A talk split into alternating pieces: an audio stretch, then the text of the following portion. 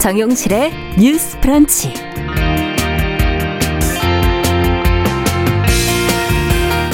안녕하십니까. 정용실입니다. 코로나19 상황에서 요양병원 또 아동 장애인 복지시설 이용자들 대부분이 외출, 외박, 면회를 지금 통제를 받고 있지요. 이것이 인권 침해라면서 시민단체가 지금 국가인권위원회에 진정을 냈습니다. 이용자들의 자율성을 보장하면서도 방역을 챙길 수 있는 인력과 시스템이 부족한 현실이지만 그렇다고 이들이 가족 또 사회로부터 차단된 채 지내는 건 좀 가혹한 일이 아닌가 하는 생각이 듭니다. 자, 어떤 개선책이 필요할지 같이 한번 고민해 보겠습니다.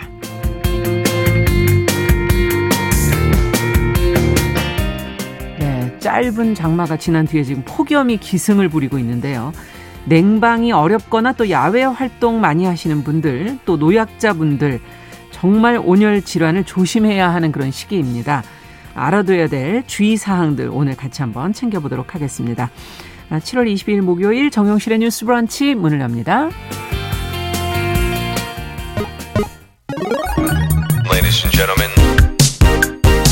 새로운 시각으로 세상을 봅니다. 정용실의 뉴스 브런치 뉴스 픽.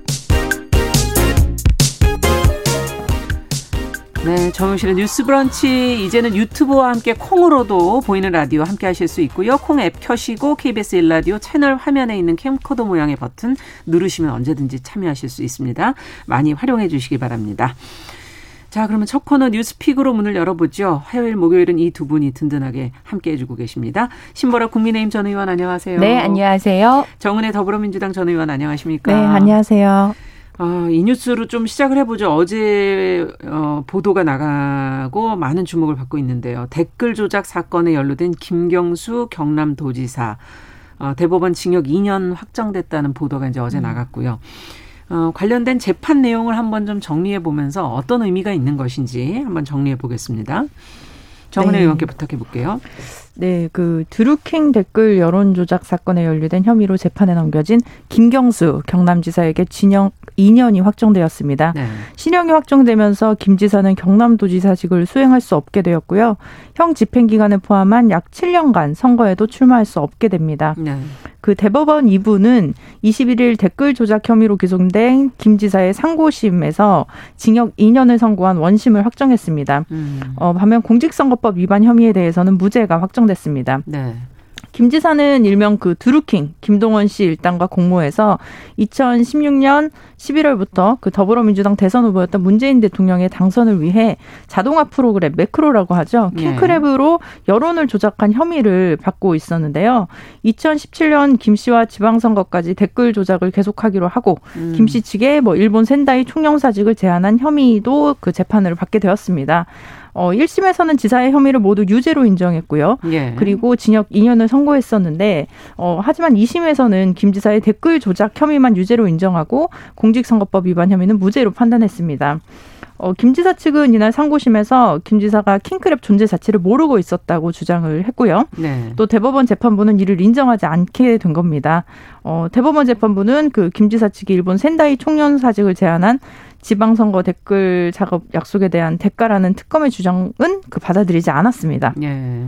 재판부는 원심 판단의 자유 심증주의의 한계를 벗어나 공모, 공동정범의 성립 등에 관한 법리 오해, 이유 모순, 판단 누락 등의 잘못이 없다고 판시를 했습니다.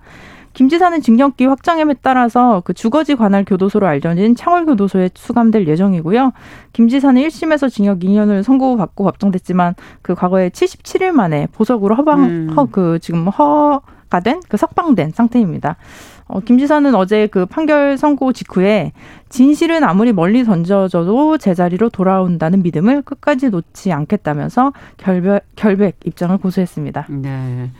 자, 어쨌든 대법원이 김 지사의 댓글 조작 관련 혐의에 대해서는 유죄, 그러니까 인정을 한 것, 그리고 공직선거법 위반 혐의에 대해서는 또 무죄로 판단한 것, 어, 엇갈리는 그런 반응들도 나오고 음. 있는데 두 분은 어, 이 판단에 대해서 어떻게 보시는지 이번 판결이 가지는 의미하고 파급력을 또 한 번 더 좀 짚어봤으면 좋겠어요. 네, 네 신보라 의원께 좀 여쭤보죠. 네, 저는 이제 사필 규정이다라고 음. 말씀드리고 싶고요. 어, 문재인 대통령의 최측근 이 댓글 조작 그리고 킹크랩 등의 매크로로 선거 여론을 조작하고 민의를 왜곡한 중범죄였음이 이번 판결을 통해서 명, 명백하게 드러난 네. 것이고요. 저도 그때 당시 이제 어, 드루키 특검이 이제 최종 진행됐을 때 원내대변인으로 있으면서 음. 그때 김성태 원내대표 단식 그리고 원내대표 간 협상 이 네. 과정에 참석을 했었었거든요. 예. 이제 그 상황을 그래도 좀 옆에서 좀 보셨네요. 예, 자세히 좀 네. 기억하는 편인데 어 당시 이제 추미애 대표가 실은 평창 올림픽에 여론 조작이 있다. 어. 그게 의심된다면서 고발을 했는데 결과적으로는 민주당 권리당원과 지사의 여론 조작이라는 반전으로 어. 이 나타난 결과고요. 네. 재판부가 김경수 지사의 유죄를 확정한 핵심 근거는 어, 시연 비밀 대화방 내용 등에 따른 그런 증거들인데요. 음. 그런 드루킹 일당이 자체 개발한 그런 킹크랩이라는 매크로 프로그램으로 2016년부터 2018년 사이에 인터넷 기사 6만 8천여 개에 달린 댓글 68만여 예. 개에 4,133만여 개의 공감 비공감 이걸 아. 클릭해서 여론을 조작한 내용이고요. 네. 당시 포털은 지금은 달라졌지만 당시에는 공감 비공감 그 횟수가 많은 순서대로 상단에 노출되는 그렇죠. 것이 있기 때문에 네. 그 여론 조작에 갖는 파급력이 굉장히 컸었다. 그리고 대선 직전 한 달 동안에는 그 댓글 조작이 굉장히 급증했고 초당 음. 2.9회 꼴로 이 버튼 클릭 수가 있었다고 합니다. 음. 김경수 지사는 직접 킹, 킹크랩 그 시연을 보았고 그 시간대의 로그 기록과 방문 기록도 증거로 인정이 됐고요. 음. 또그 비밀 대화방에서 온라인 비밀 대화방에서 드루킹의 온라인 동향 보고를 전송을 받았고 네. 또 고맙습니다 답하기도 했고요. 예. 직접 반대로 기사 링크를 보내기도 했습니다. 이런 결정적인 증거들을 통해서 그 댓글 여론 조작의 업무 방해죄에 해당된다고 보았고 그 김경수 지사가 이 여론 조작의 공범이라 유죄 판결이 된 것이죠. 네. 그 공직선거법은 무죄가 됐는데 네, 이게 어떤 이유입니까? 어 이게 대선 그 대선 과정의 여론 조작이 무죄다. 음. 그건 아닙니다.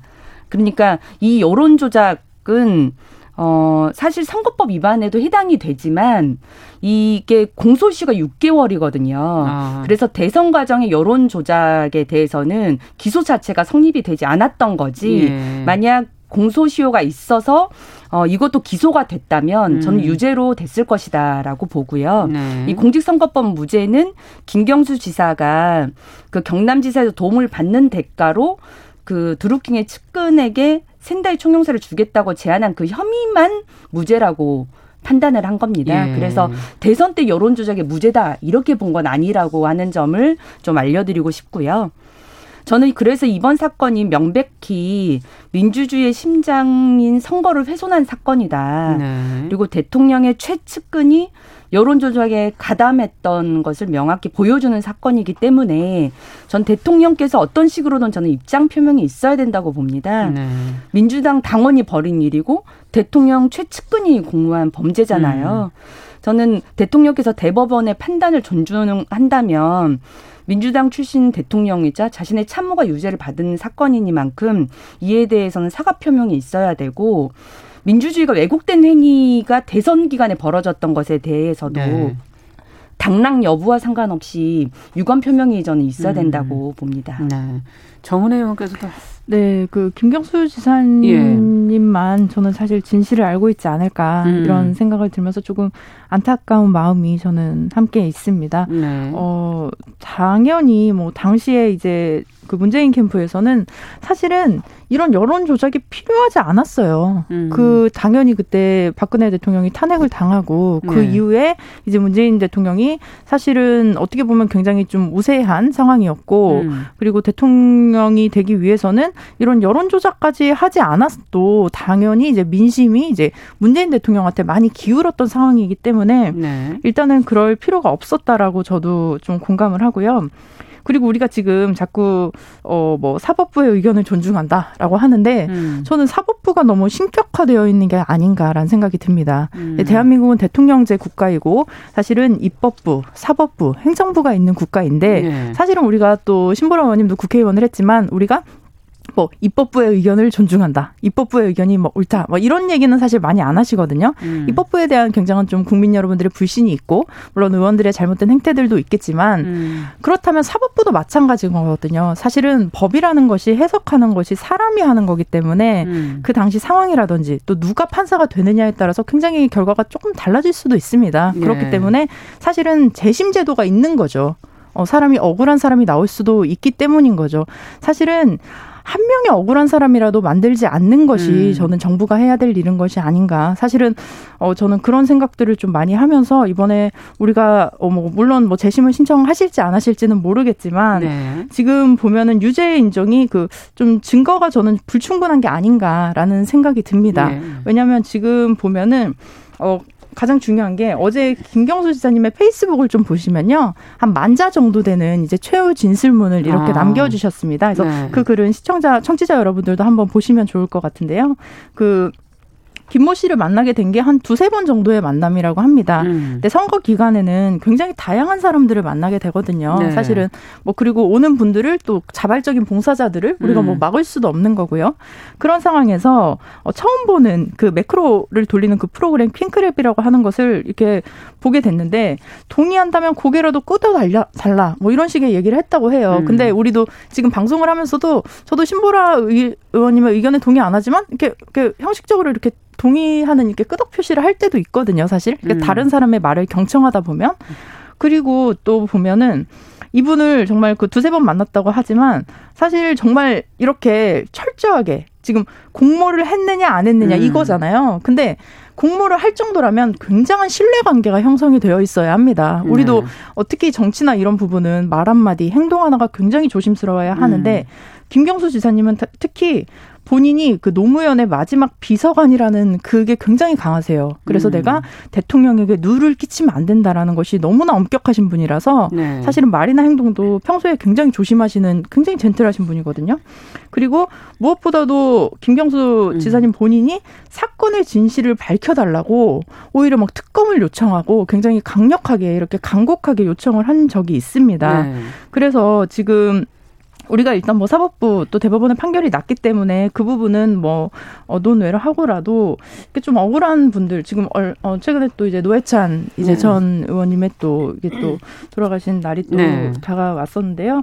그런 측면에서 봤을 때 이게 정치를 하는 분들이 억울한 일로 이렇게 좀 음, 좀 마음에 고통을 음. 받는 일이 없었으면 하는 좀 바람이 있습니다. 네. 양당의 의견이 어, 전혀 다른 것처럼 음. 여기서도 두 분의 의견이 상당히 다르신데 덧붙일 말씀 있으면 한마디씩 더 어, 하시죠. 우선 예. 정은혜 의원께서 사법부가 좀 너무 신격화되어 있다라고는 음. 하시지만 실은 어, 법에 의한 판단이 그냥 최후의 보루잖아요. 그렇기 때문에 실은 여러 어, 정, 특히 이런 정치적 음. 어 현안과 관련해서 벌어지는 여러 문제들에 대해서 네. 실은 대법원 판결이 나오면 음. 그게 민주당과 관련된 사건이건 음. 뭐 국민의힘에 관한 사건이건 네. 어, 각자의 그 자당의 입장에서 안타깝다 하더라도 음. 대법원의 판결을 존중한다는 취지로 어, 음. 어, 주로 입장 표명을 합니다. 네. 그렇기 때문에 그런 부분에서 사법부가 너무 신격화되어 있다라고 하는 건 저는 조금 위험한 발언일 수 있겠다라는 음. 말씀을 좀 드리고 싶고요. 그리고 어 실제 여러 증거들을 통해서 김경수 지사가 어 그런 여론 조작이 이 드루킹을 통해서 이루어지고 있다라고 하는 사실을 또 알고 있었고 시연 음. 현장에 있었고 음. 그런 여러 가지 것들이 증거로 인정되면서 대법원도 유죄 판결에 대해서는 법리가 오해된다거나 음. 뭐 판단의 누락에 잘못이 없다 라고 명확히 했기 때문에 이 부분에 대해서는 저는 재심의 여지는 별로 없지 않을까라고 음. 봅니다. 그리고 이번 판결 같은 경우도 3, 거의 3년이 지나서야 대법원 판결이 나오게 그렇죠. 됐는데 좀 오래 걸렸죠. 네, 여전히 네. 울산시장 선거에 청와대 참모들이 개입한 그런 선거 개입 사건 같은 경우도 여전히 그 법정에 발이 묶여 있습니다. 저는 이런 선거 개입 범죄들의 진실 또한 좀 조속히 밝혀져야 된다라는 음. 말씀을 덧붙이고 싶습니다. 네. 그, 네, 예전에 그 김대중 대통령이 이제 당선이 됐을 때 네. 특히 호남 분들이 음. 어, 무단횡단도 굉장히 조심했다고 해요. 그러니까 음. 김대중 대통령을 지지하는 사람으로서 음. 본인이 조금이라도 그 생활에 있어서 잘못된 행동을 하게 되면 김대중 대통령에게 누가 될까봐 그렇게 조심하셨던 분들도 계시다고 음. 합니다. 근데 지금 특히 말씀드렸듯이 2017년 대통령 선거 같은 경우는 정권 교체에 대한 국민들의 열망이 거의 최고조로 올라가 있었고 네. 그렇다면 캠프 전반에서 리스크 관리를 당연히 할 수밖에 없죠. 사실은 음. 이길 가능성이 많은 캠프에서는 더 조심하고 음. 또 불법이나 탈법 같은 것도 특히 언행이나 말실 수도 굉장히 음. 조심하는 그런 상황에서 치러졌던 선거이고 그리고 지금 너무 그 김모 씨가 제가 알기로는 그 좀 무리한 인사 청탁을 했다고 저는 들었습니다. 그래서 음. 본인이 뭐 어떤 내가 이런 봉사를 했으니 뭐 이런 인사를 좀 해달라라고 음. 오히려 요구를 하고 그것이 되지 않으니 저는 이렇게 좀 어 이런 그 그림을 좀 만들었던 게 아닌가라고 생각이 드는데 뭐 진실은 정말 김경수 지사님만 알고 계시겠죠. 그래서 마음이 저는 굉장히 많이 좀 좋지 않으실 거라고 생각이 되는데 과거에도 사실 대법원의 판 결들이 이렇게 어 뭐 정정이 되거나 또 바뀌었던 적들도 많이 있습니다. 그렇기 때문에 저는 아직 끝날 때까지는 끝난 게 아니다라고 생각합니다. 네. 아, 이렇게 정말 생각이 다르군요. 앞으로 또 어떻게 되는지는 저희도 좀 지켜보면서 어쨌든 일단락은 된 것으로 저희는 이제 판단을 하고 있고요. 어, 앞으로 가지는 어, 파급력 어, 조금 더 선거를 통해서 지켜봐야 되지 않을까 하는 생각도 드네요. 자, 두 번째 뉴스로 좀 가보죠. 앞서 조금 소개를 해드렸던 얘기인데 사회복지시설의 이용자들이 지금 코로나19로 상당히 어려움을 겪고 있습니다. 특히 외출, 외박, 면회 이것을 통제받아서 인권 침해를 지금 받고 있다며 어, 국가인권위원회에 지금 진정이 제기가 된 상태인데 관련된 내용을 좀 자세히 살펴보고 어떤 좀 어, 해결 방법이 있을지 같이 한번 좀 고민을 해보도록 하죠. 신보라 의원께서 좀 해주시겠어요? 네. 장애인 차별 철폐연대 그리고 정치하는 엄마들 사단법인 두루 등 장애인 노인 아동 관련 9개 시민단체가 21일 인권위의 요양병원 아동복지시설 장애인 거주시설의 코로나19 방역 관련 시설 격리에 따른 인권침해 진정서 및 직권조사 요청서를 제출했다고 밝혔는데요. 네. 이들은 입장문에서 요양시설, 장애인시설, 아동시설에는 이송체계와 의료설비가 갖춰지기도 전에 격리 조치가 먼저 시행됐다. 음. 환자, 노인, 장애인, 아동 등은 가족들을 볼 수도 없고 일상을 송두리째 포기해야 음. 했다고 함, 밝혔습니다. 네. 또한 위급한 환자들이 가족을 만나지 못하고 장애인들이 시설에 갇혀 사회화 차단되고 아. 동의 교육권과 사회 참여권이 제한되기 위해서는 깊은 고민이 필요했다면서 음. 지적을 했는데요. 대부분의 시설에서는 종사자들의 출입, 심지어 물건의 배송과 사무적인 방문까지도 가능했지만 오직 가장 음. 취약한 당사자들의 출입만이 철저히 막혔다면서 형평성 문제도 제기를 했습니다. 네. 아동 시설의 경우는 퇴소 후 자립을 준비하는 데 필요한 교육이나 음. 직업 훈련 등을 받을 기회조차도 박탈되기도 했다고 합니다. 네. 이러한 시설에서의 이동 면회 등이 제한된 건 보건복지가 보건복지부가 지난해 2월 21일 사회복지시설에 대한 코로나19 대응, 대응 지침을 내놓았기 때문인데요. 음. 이 지침은 지난해 어 2월 말 2호부터 올해 7월 지금 8호까지 개정이 되는 동안 음. 시설 이용자의 면회, 외박, 어, 외출 등을 거의 원칙적으로 금지를 했습니다. 네. 아동 시설의 경우에는 등교나 생계를 위한 출퇴근 등에 한해서 개정을 하면서 예외적으로 외출, 외박 등을 허용하기도 어. 했지만 어, 수도권에서는 2단계 조차에서도 대면 면회는 계속 금지가 그랬었네요. 됐었다고 합니다. 네. 그래서 이들 단체는 어, 코로나 대응 지침 개정과 함께 음. 재발 방지, 인권 침해 상황 파악 등을 요구했고요. 인권위의 직권 조사를 촉구한다고도 밝혔습니다. 네. 지금 말씀을 자세히 좀 들어보니까 어, 처음에 초기 코로나19 상황에서 그 대구 지역에서 그 집단 감염이 일어났던 네. 장애인 시설을도 코트 격리 네. 어, 네, 했던 것도 기억이 나기도 하고요. 자, 어쨌든 보건복지부에서 문제를 뭐 개선해 보겠다고는 지금 하는데 방역과 동시에 이 자기 결정권을 보장해 주는 것 어떤 노력이 음. 정말 필요할까 두 분의 생각을 좀 듣고 싶습니다. 정은혜 의원께서 네, 먼저. 지금 네. 특히 그 아동 양육 시설에 계신 분들이 음. 조금 더 심각한 문제가 있는데요. 네. 사실 그 요양원에 계시는 어르신들 같은 경우는 일단 음. 거동이 또 불편하시기도 하고 예. 예, 그런 측면이 있긴 한데 특히 아동들 그리고 뭐 18세가 돼서 이제 아동 시설에서 나가야 하는 음. 아동들은 어 지금 외출 외 외박, 대면 면회까지 모두가 음. 금지가 된 음. 상태입니다. 그래서 한 그 케이스가 있는데요. 그러니까 인턴십을 중간에 하고 있다가 아. 이제 어 졸업을 하고 고등학교를 졸업을 하고 음. 취업을 해야 되는데 그렇죠. 인턴십을 중간에 그 마치질 못했다고 합니다. 그리고 아예 외부와도 소통이 음. 되지 않으니까 아. 이제 또 취업을 준비하는 그 아동 양육 시설에 있는 청년들이 이제 네, 면접도 볼 수가 없고요. 외부로 나가지 못하게 되는데 아. 거의 외부와의 활동이 한 1년 정도는 지금 불가능한 상태라고 합니다. 예. 특히 그 보호 아동 대상 현황을 보면 그 지난 한 4년간 아동의 87%는 부모나 사실은 연구자가 있습니다. 음. 그렇다면 이들은 어떻게 보면 사실 뭐 사정상 뭐 경제적인 어떤 음. 뭐 사회적인 상황상 부모와 떨어져 있는데 이분들이 가끔 이제 외박을 해서 부모를 만나거나 아. 이런 경우도 있었는데요.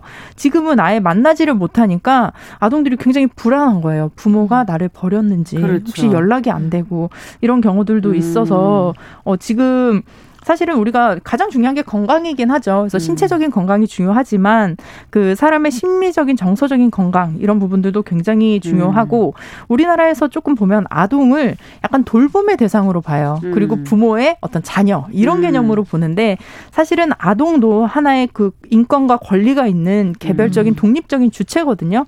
그래서 그 아동들에 대한 또 어 부분도 좀 고려를 해야 될 것 같고 그리고 지금 사실은 아무리 좋은 시설이라고 해도 예. 사람이 그 시설에 입소하는 순간 어느 정도 통제가 되게 되고 음, 예. 자기 결정권이 많이 침해가 되기도 합니다. 그렇죠. 그렇다고 뭐 시설에서 나갈 수는 없는 상황인데요. 예. 어 저는 좀 그 보호 시설의 그 특성상 이렇게 개별 보호 시설마다 방역 수칙이라든지 음. 그런 운영 방법을 좀 조절을 해서 결정해야 하는 것이 아닌가. 음. 앞서 말씀드렸듯이 노인 요양원이라든지 아니면은 뭐 경로당이라든지 이런 음. 분들은 사실 은 굉장히 또 그 코로나에 감염되면 사실은 굉장히 또 위험하신 음. 분들 분들이기도 네. 하거든요. 또 이동도 상대적으로 좀 적기 때문에 음. 그런 분들은 약간 이렇게 그 실내에 계시게 하고 그 안에서 방역 수칙을 지키게 한다면 음. 특히 이런 앞으로 그 청년들이라든지 젊은 분들은 또 본인이 사회생활을 어느 정도 음. 이렇게 조절해 가면서 할 수 있도록 해야 되고 또 가능하다면 아까 뭐 뭐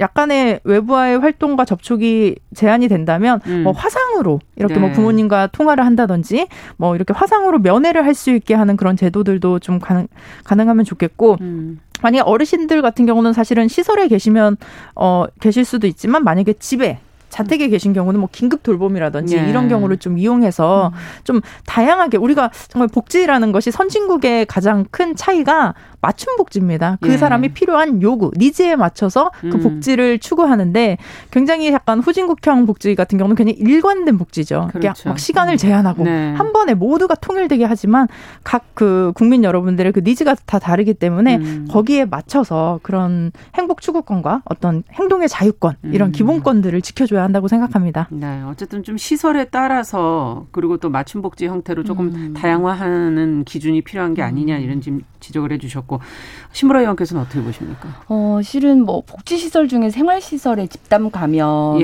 예. 조금 뭐 비일비재하게 일어나 왔고 음. 그래서 일정적으로 격리를 한다거나 통제를 한다는 뉴스를 많이 그렇죠. 보기는 했지만 저는 이 정도일 줄은 몰랐다. 예. 좀 굉장히 심각성을 많이 느꼈습니다. 네. 왜냐하면 지난해 한 2월부터 이런 지침이 만들어져서 그렇죠. 사실상 어, 면회 외출 외박을 음. 통제했다고 하는데 우리 같은 경우도 일반 시민분들도 단계가 올라갈 때는 굉장히 이제 힘들죠. 어, 이렇게 제한 조치들이 많기 때문에 그럼요. 4인 이상 뭐 지금은 2인 이상 집합 금지긴 네. 하지만 그렇다고 집 안에서 밖을 나가지 못하게 한다거나 예. 그럼 완전한 통제를 의미하진 않고 그렇죠. 좀 완화되면 또 완화되는 만큼의 좀 자유가 조금 음. 주어지는데 실은 사실상 이분들은 거의 1년 반 가까이 아, 예 밖에 나가지도 못할 정도의 통제를 받은 그러니까요. 상황인 것 같더라고요. 네. 그래서 이거는 너무 일률적으로 위험 시설이고 취약 시설이라고 하는 그 생각에 백신들을 정부에서 아마 제일 먼저 또 맞으셨을 텐데. 네, 예. 정부에서 어, 이걸 그냥 통제로만, 음. 통제 일변도로만 음. 정책을 취한 것들이 좀 크다라는 음. 생각이 들고요. 네. 그래서 사실상 사회와 인적 교류 모두를 단절되도록 음. 한 문제에 대해서는 좀 되짚어 봐야 될 것 같고 뭐 요양병원 같은 경우도 제 주변에서도 예. 실은 돌아가시기 바로 직전까지도 거의 못 보게 하다가 아. 어, 거의 임종 앞두고만 딱 한 차례 볼 수 있었다. 가족들 입장에서도 마음이 얼마나 마음의 상처가 굉장히 예. 크게 남거든요. 이런 부분에서는 좀 어. 그 방역과 함께 할 수 있는 탄력성 음. 좀 필요하다는 생각이 들고 음. 그렇지만 이제 본질적으로 왜 복지 시설에 그런 생활 시설의 집단 감염이 사라지지 않는가라는 네. 문제를 본질적으로 좀 짚어볼 필요가 있는데요. 그러네요. 우선 집단 거주 시설 자체가 물리적 거리두기가 불가능해서 집단 감염의 음. 위험이 높은 구조라는 그 네. 취약성이 네. 있습니다. 다 2017년 법 개정으로 요양병원도 예. 실은 병실당 6개 이상의 침상을 두지 못하게 되어 있는데도 예. 지금도 어 14개 이상 병상이 넘는 곳이 네. 400곳이 넘고요. 예. 장애인 생활시설도 30인 이상을 안 되도록 하는데도 넘는 생활시설이 300개가 넘는다고 합니다. 음. 그런 시설적 취약함이 있으니까 네. 한번 그 감염이 되면 그게 일파만파 퍼지는 구조적 문제가 있는 거죠. 음. 그래서 좁고 밀집된 공간에서 집단 생활 자체를 우선 개선을 해야 된다 예. 보이고요. 음. 그 다음에 어 이렇게 실은 격리하고 코호트 조치를 하다 보니까 음. 코로나 이후에 후원금도 엄청 줄어든 시설이 많다고 하더라고요. 아. 그리고 뭐 아동 시설 같은 경우는 후원인들이 직접 방문도 하고 아이도 했었죠. 만나고 해서 네. 결연하면서 네. 실은 후원을 많이 하는데 네. 그게 방문 자체가 아예 금지되니까 후원금도 음. 확 끊기고 근데 이제 생활은 거의 24시간을 이제 계속 하다 보니까 아. 급식비 어뭐 수도세, 그렇죠. 전기세는 이제 급증을 하는데 네. 그러다 보니까 급식 도 굉장히 취약해졌다고 음, 하더라고요. 음, 음. 그래서 인프라 지원이랄지 이런 것들이 실은 병행됐어야 됐는데 음. 자금 지원이나 인프라 지원은 없으면서 격리와 통제만 상태면. 하다 네. 보니까 생활은 생활대로 열악해지고 아. 인권은 인권대로 침해되고 하는 문제가 되는 것 같습니다. 네. 그리고 아동 시설에 대해서는 종사자들의 그 예방 접종을 우선한다고는 하는데 예. 실은 시설 종사자들의 그 접종도 예. 모든 취약 시설에 우선되는 것 같지는 않더라고요. 그렇군요. 네, 그래서 네. 이 부분에 대해서도 정부가 좀 발빠른 대응을 해야 되지 않나. 음. 그래야만 실은 어 일정 정도 어 자율 자유 예, 자유를 일정 정도 제약하지만 그 음. 안에서의 음. 생활이 인권 음. 침해적 요소는 없게끔 만들어 주면서 탄력성을 갖게 해야 되는 것 아닌가 네, 하는 생각이 드네요. 집단 감염의 우려가 높은 구조적인 문제들을 생활 시설을 조금 더 점검하는 거로부터 네. 시작을 해서 어 앞서 얘기해 주신 후원금의 문제, 경제적인 문제라든지 그런 인프라의 문제까지도 같이 좀 고민해 봐야 된다는 지적을 해 주셨습니다. 자, 뉴스픽 오늘 정은혜 신보라 전 의원과 함께 두 가지 뉴스 같이 살펴봤습니다. 말씀 잘 들었습니다. 네, 감사합니다. 네, 정유실의 뉴스 브런치 듣고 계신 지금 시각 10시 33분이고요. 라디오 정보센터 뉴스 듣고 오죠. 불교의 사회운동에 매진했던 조계종 전 총무원장 월주 스님이 오늘 오전 9시 45분께 전북 김제 금산사에서 열반했습니다. 범랍 67세, 세수 87세입니다. 장례는 5일간 금산사에서 조계종 종단장으로 치러지며 연결식과 답의식은 26일에 있을 예정입니다. 국방부 감사관실이 오늘부터 청해부대 집단 감염 사태와 관련해 제기된 각종 의혹을 규명하고 각 기관이 적절하게 대응했는지 따져보기 위한 감사에 착수했습니다. 합동참모본부와 해군작전사령부, 해군본부, 국군의무사령부, 국방부 관련 부서 등이 대상입니다. 조희연 서울시 교육감이 반년 새에 두 차례나 반복된 공무원 임용시험 합격자 발표 번복에 대해 사과하고 관계 직원들을 징계했으나 하급 직원은 좌천됐으나 관련 간부들은 사면 경고 등에 그쳐 징계의 형평성 등을 두고 논란이 지속되고 있습니다. 지금까지 정보센터 뉴스 정한나였습니다.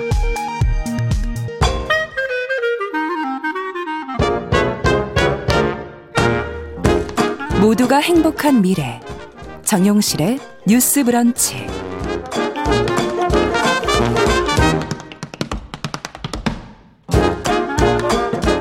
네, 정용실의 뉴스 브런치 듣고 계신 지금 시각 10시 34분 넘어서고 있습니다.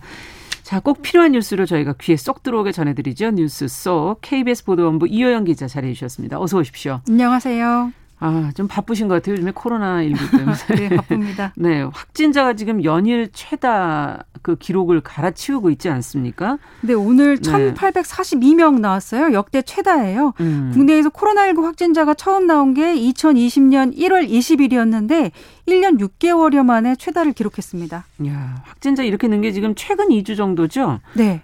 어떻게 이렇게 짧은 기간인데? 그 1년 6개월 동안 코로나19 전체 확진자 수가 18만 명 정도 되는데요. 예. 이 중에서 5.5%인 만 명 정도가 지난 한 주 사이에 발생했습니다. 그러니까 최근에 확산세는 규모도 크고 속도도 빠르다고 볼 수 있겠습니다. 네. 보통 한 2주 정도 이렇게 저희가 어, 사회적 거리두기를 좀 압박하게 되면은 확산세가 좀 잡히곤 했었는데 지금 확산세가 오늘도 또 기록을 경신하고 계속 잡히지 않는 가장 큰 이유는 어디 있는 건가요? 우선 코로나19가요. 우리 지역 사회에 아주 많이 퍼져 있다. 이렇게 보시면 되고요.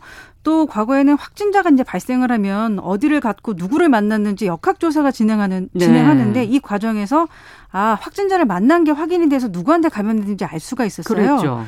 그런데 왜 감염되는지 잘 모르는 경우가 30%에 이릅니다. 아. 네, 두 번째는 워낙 감염 속도가 빠른 델타 변이를 이유로 들 수 있겠고요. 네. 마지막으로는 우리 국민들 많이 지쳐 계세요. 코로나19 장기화로 방역 음. 피로감이 크다는 점을 꼽을 수 있겠습니다. 네, 정말 초기에는 역학조사 내용도 다 확인하고 그러셨는데 이제는 어느 날부터는 제대로 안, 안 들여다보시는 것 같기도 하고 1년 6개월이 넘었으니까. 네. 자, 근데 오늘 통계에는 지금 청해부대 확진자 수가 이제 포함이 된 거죠. 네, 청해부대원 301명 전원이 그제 귀국해서 PCR 검사를 다시 받았어요. 예. 모두 270명이 감염된 걸로 확인됐습니다. 한 90% 가까이가 확진된 거예요. 아, 확진자 정말 많이 나왔네요. 네, 이제 함정이라는 특성상 밀폐된 공간이고 이곳에 장기간 머물잖아요. 때문에 방역에 더 철저했어야 되는데 그러지 못했습니다. 음. 군은 청해부대에 대한 백신 접종 계획도 세우지 않았고요. 함정이 출항할 때 가져간 간이 검사 도구도 정확성이 떨어지는 걸 가져갔어요. 음. 그래서 실제로는 양성인데 검사 결과에선 음성이 대규모로 나오는 사태가 벌어진 걸로 추정됩니다. 네. 건강 상태들은 어떤가요? 14명이 입원해 있는데요. 네. 다행히 건강 상태는 양호한 걸로 전해졌고요. 음성이 나온 장병들도 별도의 군 시설에서 격리 중입니다. 네, 그렇군요. 자, 다음 소식으로도 가보죠. 지금 코로나19 속에서 또 하나는 올림픽이 지금 이제 내일이죠. 개막하게 되는데요. 도쿄올림픽. 네, 원래는 작년에 개막했어야 돼요. 음. 코로나19 때문에 한 해 미뤄져서 내일 개막합니다. 일본 도쿄에서는요, 1964년에 하계올림픽이 열린 적이 있습니다. 그래서 내일 개막하면 도쿄에서 두 번째로 열리는 하계올림픽이 됩니다. 네. 자, 이번 올림픽이 이 코로나19 우려 때문에 관중 없이 치러지는 올림픽이 된 거죠? 네, 무관중 경기로 치르, 치르기로 했는데요. 이렇게 되면 입장권 수입이 없잖아요. 그렇죠. 그래서 일본의 한 경영 컨설팅 업체가 무관중 올림픽 개최로 인한 손실 비용을 따져봤더니 약 20억 달러, 우리 돈으로 2조 2천억 원의 손실이 아. 나올 거란 전망을 내놨습니다. 네. 올림픽 개막 전부터 이제 올림픽에 관련된 뉴스들이 나오는데 도쿄 우리 선수촌에 내걸었던 응원 문구를 철거하는 그런 일이 있지 않았습니까? 네, 이순신 장군의 명언을 차용한 문구였어요. 임진왜란까지 거슬러 올라가야 되는데요. 제가 읽어드릴게요. 네. 상류 12 순신 불사 이 말은 음. 아직도 제게 12척의 배가 있고 저는 아직 죽지 않았습니다. 라는 글을 선조에게 올리고 이순신 장군이 역사의 길이 남을 명량대첩을 이끌었습니다. 그렇죠. 대한체육회가 이 부분을 차용해서 현수막을 걸었어요. 네. 근데 뭐가 문제인 건가요? 이제, 이제 이 내용이 신에게는 아직 5천만 국민들의 응원과 지지가 남아 있어옵니다. 라는 음. 내용이었어요. 한국인이라면 명량 대첩에 나선 이순신 장군의 말이라는 걸 쉽게 알수 있죠. 예, 네. 영화도 봤고. 근데 왜 극우 세력들이 이 문제, 이 문구를 그렇게 예민하게 하는 건가요? 느끼는 건가요? 네, 이순신 장군이 한국에서는 도요토미 히데요시에 맞선 반일 영웅으로 신격화한 존재 존재다 때문에 이런 현수막은 반일 현수막이다. 아. 이렇게 극우 세력이 주장한 겁니다. 네. 그러면은 IOC 국제올림픽위원회에서 혹시 판단 내려온 건 없나요? 네, 올림픽 헌장 20조 2항을 보면요. 올림픽에서 정치적, 종교적, 인종적 선전을 불허한다는 내용이 있습니다. 네. IOC는 대한체육회가 내건 현수막에서 전투에 참가하는 이순신 장군을 연상할 수 있기 때문에 올림픽 헌장 50조 위반이라고 판단했습니다. 아. 대한체육회는 이게 정치적 메시지가 아니다라고 반박했지만 결국 현수막을 철거했습니다. 네. 야. 그 다음에 또 선수촌에 내걸린 문구도 강력한 메시지를 담고 있던데요. 네, 그 다음에 내걸린 현수막이요. 범 내려온답니다. 예. 호랑이 모양의 한반도 깃발도 같이 걸었어요. 음. 범 내려온다는 그 이날치 밴드가 판소리 수군가의 한 대목을 현대적으로 재해석해서. 불러서 굉장히 사랑받았잖아요. 예. 가사도 적을 제압할 수 있는 강력한 위용을 담고 있어서요. 아. 상대에게 위압감을 줄 수 있는데 아직까지 여기에 대해서 일본 측에 문제 제기는 없습니다. 네, 그렇군요. 사실 알고 보면 이 범 내려온다. 선수들 만만치, 만만치 않은 네. 가사 내용에 내용에다가 어, 내용, 어, 사기 진작에는 아주 좋은 그런 문구가 아닐까 하는 생각도 들고 어쨌든 이순신 장군의 명언을 패러디한 것은 너무 예민하게 반응한 것 아닌가 하는 그런 생각도 들기도 하네요. 어떻게 네. 네. 어, 우리 선 이제 이제 IOC의 이제 결정이었어요. 그 부분은요. 음. 근데 이제 우리 선수단에서는 IOC가 철거하라는 응원 문구를 철거한 만큼 우리의 요구도 받아달라 이렇게 요청했습니다. 아. 이제 바로 전범기죠. 맞아요. 올림픽 대회 기간에 우길기를 철저하게 제재해달라고 요청했는데 IOC가 우길기가 등장하는 걸 강력하게 제재할지는 한번 지켜봐야 될 것 같습니다. 네, 아직까지는 판단이 안 나온 상태니까 기다려 보도록 하죠. 자, 이제 장마가 끝나고 나니까 너무 짧은 장마였는데 폭염이 지금 계속 이어지고 있어요. 네, 너무 더워요. 올해 너무 더워서 이거 어떡하죠? 기상청에서요, 지난 월요일 19일에 장마가 끝났다고 공식 발표했거든요. 네. 이제 더울 일만 남았다는 거예요. 아, 폭염특보 오늘도 지금 발효된 거죠? 네, 오늘 뭐 서울, 춘천, 광주 36도까지 올라가고요. 매우 덥다고 합니다. 네. 우리가 이제 제가 좀 개념을 좀 설명을 드릴게요. 네. 폭염특보에는 폭염경보와 폭염주의보가 있습니다. 아, 네. 폭염주의보는요. 6월에서 9월 사이에 하루 최고 기온이 33도인 상태가 이틀 이상 지속될 걸로 예상될 때 발령합니다. 네. 폭염특보의 첫 단계고요. 폭염 경보는 같은 기간에 하루 최고 기온이 35도 이상인 상태가 아. 이틀 이상 계속될 걸로 예상될 때 발령됩니다. 네. 그러니까 경보가 더 센 거군요. 그렇죠. 폭염 주의보보다. 네. 33도고 이건 35도고. 근데 우리가 체감하는 건 지금 33도, 35도 이렇게 얘기는 하지만 더 한 것 같아요. 네, 어제 상황을 제가 예로 들어 말씀드릴게요. 음. 외벽이 유리로 되어 있는 건물 같은 경우에는 실제 온도가 복사열 때문에 43도까지 올라갔고요. 와. 도로의 아스팔트 표면도 40도 넘게 상승했습니다. 특히 농촌의 비닐하우스 안은 온도가 50도까지 올라가기도 합니다. 이야, 이게 뭐 어디에 비춰지느냐에 따라서 이렇게 차이가 많이 나는군요. 이렇게 되면은 지금 밖에서 아무래도 활동하시는 분들도 있고 일하셔야 되는 분들도 있고 온열 환자가 자꾸 나타나겠어요. 네, 최근 10년 동안에 무더위로 인한 온열 온열 질환자가 15,000명 정도 발생했고요. 통계청에 집계된 사망자 수는 500명에 달했습니다. 사망자 수가 500명. 네. 네. 이 숫자가 이 비슷한 기간에 태풍이나 호우로 사망한 사람보다 3배 이상 많은 수치였어요. 어, 이건 굉장히 놀라운 거네요. 그러니까 폭염도 하나의 자연 재해로 봐야 되겠네요. 지금 말씀을 들어보니까 네. 사망자 수도 굉장히 많고 특히 폭염에 가장 취약한 계층 이 방송 들으시면서 조금 더 신경 쓰셔야 되지 않겠습니까? 네, 폭염으로 인한 온열 온열 질환자 다섯 명 중에 한명은 50대였어요. 일반적으로 낮 시간에 활동이 많은 50대에 주로 아. 나타나고 있는 거예요. 낮 시간에 외부에서 또 일할 수밖에 없는 노동자라든지 예. 몸의 체온 조절 기능이 떨어지는 노약자, 또 기저 질환자, 또 냉방기기의 도움을 받을 수 없는 사회적 취약계층의 사람들이 이 폭염에 가장 위험하게 노출돼 있는 걸로 보입니다. 네. 온열 질환자 다섯 명 중에 한 명이 50대다. 활동하시는 분들이 일단 낮 시간에 특히 주의를 좀 하셔야 되겠네요.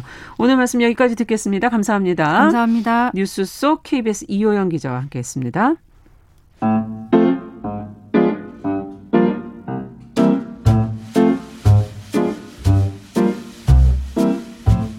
정용실의 뉴스 브런치는 여러분과 함께합니다. 샵 9730은 짧은 문자 50원, 긴 문자 100원으로 모바일 콩과 유튜브는 무료로 참여하실 수 있습니다.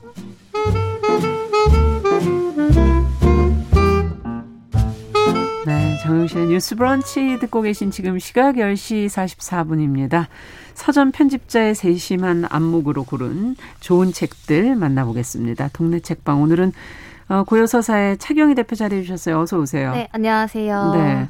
오늘은 어떤 책을 만나볼까요? 네, 그 제가 얼마 전에 소개해드렸던 최은미 작가의 신작 소설집 이제 눈으로 만든 사람이라는 음. 책을 말씀드렸었는데 그 책에 이어 제가 정말 출간을 오랫동안 고대해 왔던 책입니다. 음. 윤성희 소설가의 소설집 날마다 만우절이라는 책을 오늘 소개해드리려고 합니다. 네, 어떤 소설인데 그렇게 고대하면서 책이 나오기도 전부터 네. 기다리는 책은 어떤 책일까요? 네, 막 작가님이나 출판사에도 음. 언제 나오는지 막 물어보기도 하고 어. 기다렸는데 왜냐하면 이제 보통 한국 작가들이 문예지나 선집을 통해 단편 소설들을 발표를 해 와요. 그렇죠. 그런데 네. 이제 윤성희 작가의 소설들은 음. 이제 특히나 제가 발견해서 읽을 때마다 늘 너무 좋았고 아. 그러니까 늘 너무 좋으니까 기대치가 점점 커지는 게 있잖아요. 그리고 이제 네, 저희 코너에서도 김승옥 문학상 소상 소식이나 이제 나의 할머니에게라는 엔솔로지를 한번 소개해드린 적이 맞아요. 있거든요. 네. 거기에도 이제 윤성 희 작가 작품이 있어서 소개를 해드렸었어요. 음. 근데 그렇게 이제 이번 소설집에는 2016년부터 2020년까지 작가가 음. 한두 계절마다 발표한 소설들이 이제 한 자리에 모여 있는 건데요. 네. 5년 만에 소설집이기 때문에 기다릴 아. 수밖에 없었습니다. 이제 그동안 제가 인상적으로 읽은 작품들을 포함하여 총 11작품이 음. 담겨 있습니다. 작가에게 기다리는 사람에게 5년은 길지만 사실 작가에게는 5년이 아니라 더 긴 시간을 사실 또 그쵸. 농익혀서 책이 나 오는 것이기 때문에 네 그리고 그 사이 에 계속 활발하게 또 작업을 했고 그렇죠. 네. 예. 어, 어쨌든 재작년에 김승호 문학상을 수상한 작품도 그렇고 뭐 어린이부터 노년까지 세대 이야기를 폭넓게 다루는 작가로도 이제 네. 기억을 하고 있는데 요즘 한국 소설들이 어, 좀 특정 세대 이야기에 좀 몰려 있다 네. 이런 생각이 들거든요. 근데 그것과는 네. 조금 다른 점이 있는 거죠? 네, 맞습니다. 이제 윤성이표 소설이라고 할 수 있는 작품들의 특징 중 하나가 음. 다양한 연령대의 인물들을 만나볼 수 있다는 점인데요. 네. 이책 이제 날마다 만우절에 제일 처음에 실려 있는 소설 여름방학이라는 소설은 이제 자신의 계획보다 일찍 퇴직을 맞이하게 된 한 중년 여성이 주인공이고요. 아. 그리고 이제 2019년에 김승훈 문학상 대상 수상작이었던 어느 밤이나 남은 기억이라는 소설에는 매력적이고 좀 인상적인 할머니들이 등장을 합니다. 네. 특히 이제 어느 밤의 경우에는 동네 어린이의 킥보드를 좀 충동적으로 낮에 훔쳤다가 밤마다 몰래 타는데 그러다가 이제 넘어져서 사고를 당하는 오. 약간 엉뚱하면서도 좀 슬픈 삶을 살아온 이 할머니가 등장을 해요. 근데 네. 꽤 재미있는 설정 덕분에 회자가 되기도 했었고요. 음. 이제 반면 눈꺼풀이나 아무도 미워하지 않는 밤이라는 작품에는 청소년들이 주인공으로 등장합니다. 정말 세대가 다양하네요. 네, 그리고 이제 뭐 네모난 기억이라는 이제 거의 유일하다고 할 수 있는 연애 소설도 있는데 여기에는 네. 이제 어린 시절부터 청년 시기를 지나면서 인연이 뭐 닿았다 엇갈리기도 하는 두 사람의 이야기가 등장을 해요. 근데 어. 이렇게 생각을 해보면은 윤성희 작가가 특정 세대뿐 아니라 좀 전 세대를 아우르면서 바라보는 눈을 가지고 있지 않나. 그렇죠. 이거는 네. 관심이 그렇게 다양하지 네. 않고서는 사실 쓰기가 참 어려운 맞아요. 건 보통 자기 세대 얘기 맞아요. 저도 그런 면이 없지 않아 네. 있다고 보는데 윤성희 네. 작가는 본인 세대뿐만이 아니라 아. 정말 폭넓게 바라보고 있다는 생각이 듭니다. 그러네요. 사실은 자기 주변에 수많은 사람들을 네. 잘 어, 관심 가지고 본다면 이런 뭐 소설을 쓸 수도 있겠다는 생각이 들긴 하지만 네. 또 어떤 특징이 있는지 궁금하네요.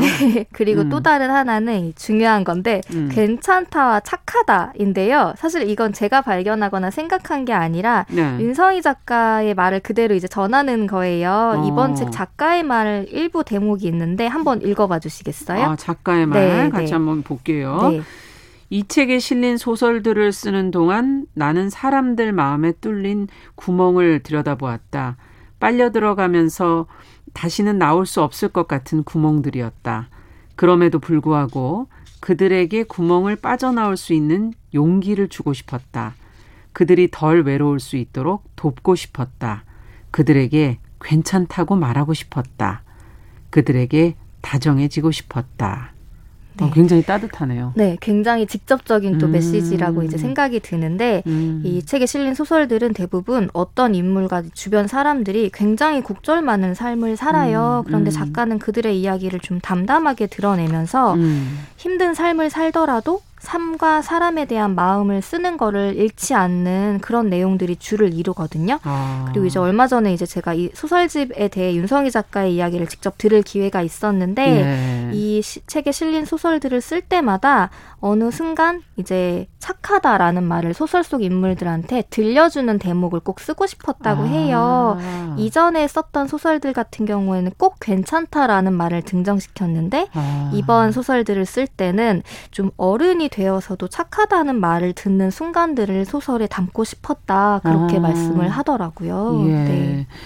갑자기 이 책의 날마다 만우절이라는 책의 표지가 네, 꽃으로 네. 되어 있는데 네, 맞아요. 어, 왠지 이렇게 따스한 그 네, 어떤 네. 정원의 모습 네. 같은 어, 이 글의 네. 느낌을 이렇게 표현을 한 건가요? 네, 사실 안에 이제 뒤에 더 소개를 예. 해드리겠지만 비극적인 내용들이 되게 많이 나와요. 아. 근데 그거를 다 겪어낸 사람들의 뭔가 피워낸 느낌도 있고 꽃 한 송이 한 송이를 네, 네, 좀 다들 음. 가진 사연들을 음. 그래도 좀 세상을 좀 바라보는 눈을 자기가 좀 의지를 가지고 계속 살아가겠다라는 음. 느낌으로 보고 있어서 이게 강한 작가의 어떤 의지가 느껴지는 네. 그런 부분인 것 같으네요. 맞습니다. 네. 착하다는 말이 어, 어떻게 쓰였을까? 네. 사람들한테 뭐 이용당하는 이미지라든가 지금 현재 우리들이 보면은 세상 물정 모르는 사람들한테 네. 이 말을 많이 쓰니까 부정적으로 너무 쓰고 있었던 거 아닌가는 맞아요. 그런 생각이 갑자기 또 들기도 네. 하네요. 사실은 그런 말이 아닌데 저희가 어느 순간 그렇게 좀 나쁘게. 부정, 네, 뭔가 그 착하단 말을 들으면 그게 칭찬으로 안 들리는 것 그러니까요. 같다는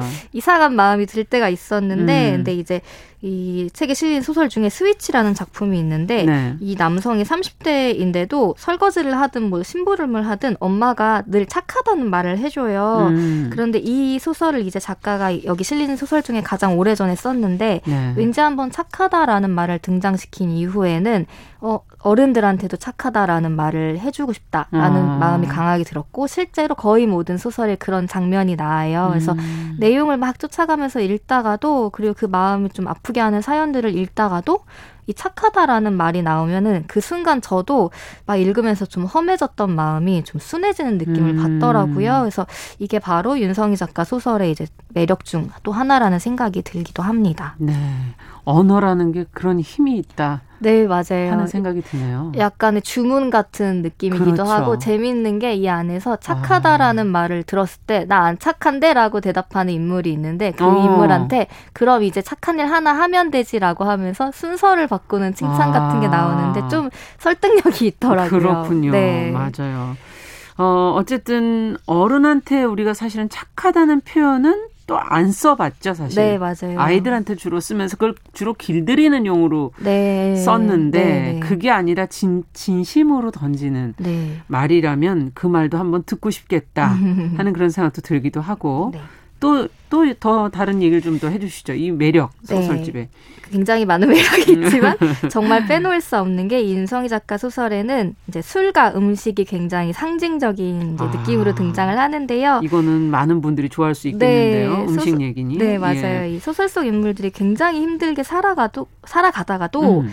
그 계절이나 장소에 따라 술과 음식을 먹는 장면이 거의 모든 소설마다 나와요. 네. 근데 그냥 등장하는 수준이 아니라 읽는 사람도 꼭 따라서 먹어보고 싶게 만드는 장면들이 많아요. 근데 이게 네. 대단한 박, 요란한 음식이 등장하는 게 아니라 뭘까요? 뭐 여름철에 먹는 노각 무침 비빔밥이라던가 어, 네 그리고 치킨집이 낮에 문을 안 열자 그냥 편의점 앞에 가서 먹는 이제 음. 치킨과 맥주 장면인데 아. 거기에 이제 무가 없어서 뭐 망고 같은 거를 곁들여 먹는다던가 아니면 비에 젖은 상태로 감자탕집에 들어가서 그걸 먹는 장면이 이야. 나온다든가 정말 셀 수 없이 인상 깊은 이 먹는 장면들이 소설을 그거는 네. 작가분이 뭐 원래 좀 음식을 어, 네, 맞아요. 맞아요. 네. 네. 하시는 것도 좋아하고 드시는 음. 것도 좋아하고 그래서 읽으면 소설을 읽고 있는데 굉장히 미각이 자극되는 좀 신기한 체험을 하게 만들어요. 배고파지는 책이네요. 네, 그래서 사실은 요즘 입맛 없는 분들 많은데 읽어보시면 도움이 좀 될 것 같다는 생각도 들고. 들고요. 예. 그리고 이제 그냥 단순히 그런 장면이 이제 어떤 장, 음. 양념처럼 들어가는 게 아니라 이 네모난 기억이라는 소설에는 어. 장례식장이 여러 번 등장을 해요. 네네. 그렇다는 건 이제 누군가의 죽음이 많다는 얘기잖아요. 맞아요. 근데 그 장례식장이 코다리 조림이 맛있다라던가 어. 아니면 스위치라는 소설에는 이제 막내 삼촌이 수감된 교도소로 면회를 갔다가 음. 주인공이 교도소 건너편에 두부집이 있는 거예요. 그래서 있을 수 있죠. 네, 그래서 어. 거기서 이제 두부랑 막걸리를 너무 맛있게 마시는 장면이 나온다든가 아. 하는 식으로 이 굉장히 무거워질 수 있는 순간들을 아. 좀 가볍게 환기하게 만들어주는 그래서 그런 인상적인 아. 음식 장면들이 많이 등장합니다. 네, 아까 네. 말 한마디로 언어의 힐링을 네. 착하다 이렇게 표현해 주셨는데 네. 사실 음식도 먹고 마시는 걸 통해서 뭔가 네. 힐링되고 회복되는 그런 어, 지쳤을 때 정말 맛있는 네. 걸 하나 먹는다면. 네, 네, 맞아요. 그래서 소설 아까 그 작가의 메시지처럼 예. 사람들에게 어떻게든 다정한 음. 마음을 전하고 싶다라는 게 소설의 이제 여러 부분에서 음. 느껴지는데 그 또 작가의 말에 사람들 마음에 뚫린 구멍이라는 말이 등장을 했었어요. 예. 근데 이게 수록작 중에 하나인 블랙홀이라는 작품이 있는데 음. 아마 그 구멍을 가리키는 말인 것 같아요. 아. 그래서 이제 겉으로 드러나진 않지만 많은 사람들이 가슴 속 속에 커다란 구멍을 갖고 있고 음. 그걸 자꾸 들여다 보면은 빨려 들어갈 것처럼 느끼는 순간들이 있잖아요. 네. 근데 이 블랙홀이라는 소설에도 한 가족이 등장하는데 음. 부모가 시골집으로 이사 간 뒤에 자꾸만 나쁜 일에 휘말려서 아버지는 이제 돌아가시고 엄마는 음. 감옥에 수감되고 그 집을 정리하려고 이제 자식인 형제자매들이 내려갔다가 엄마가 보관해둔 네. 김치를 발견을 해요. 음. 근데 그 김치를 이제 자식들이 나누어 먹으면서 부모에 대한 이야기들을 나누고 혼란스러웠던 음. 마음에 대해 좀 정리하고 그런 것들이 먹는 장면, 무엇을 나누는 음. 장면과 함께 지속이 되는데 좀 읽는 사람의 마음에도 음. 이 사람들의 마음이 가까워지는 순간들이 있어요. 네. 그리고 표제적인 날마다 만우절에도 네. 서로 조금씩 거짓말을 하면서도 음. 좀 이제 애잔하게 서로를 대하고 살아가는 알겠습니다. 사람들. 네, 그런 게 등장을 합니다. 네, 너무 재밌게 설명해 주셔서 꼭 한번 읽어, 읽어보고 싶어지는 윤성희 작가의 소설집 날마다 만우절 동네 책방 차경희 대표와 함께 어, 읽어봤습니다. 말씀 잘 들었습니다. 네, 감사합니다. 정용실의 뉴스 브런치 목요일 순서도 같이 인사드릴게요. 내일 뵙겠습니다.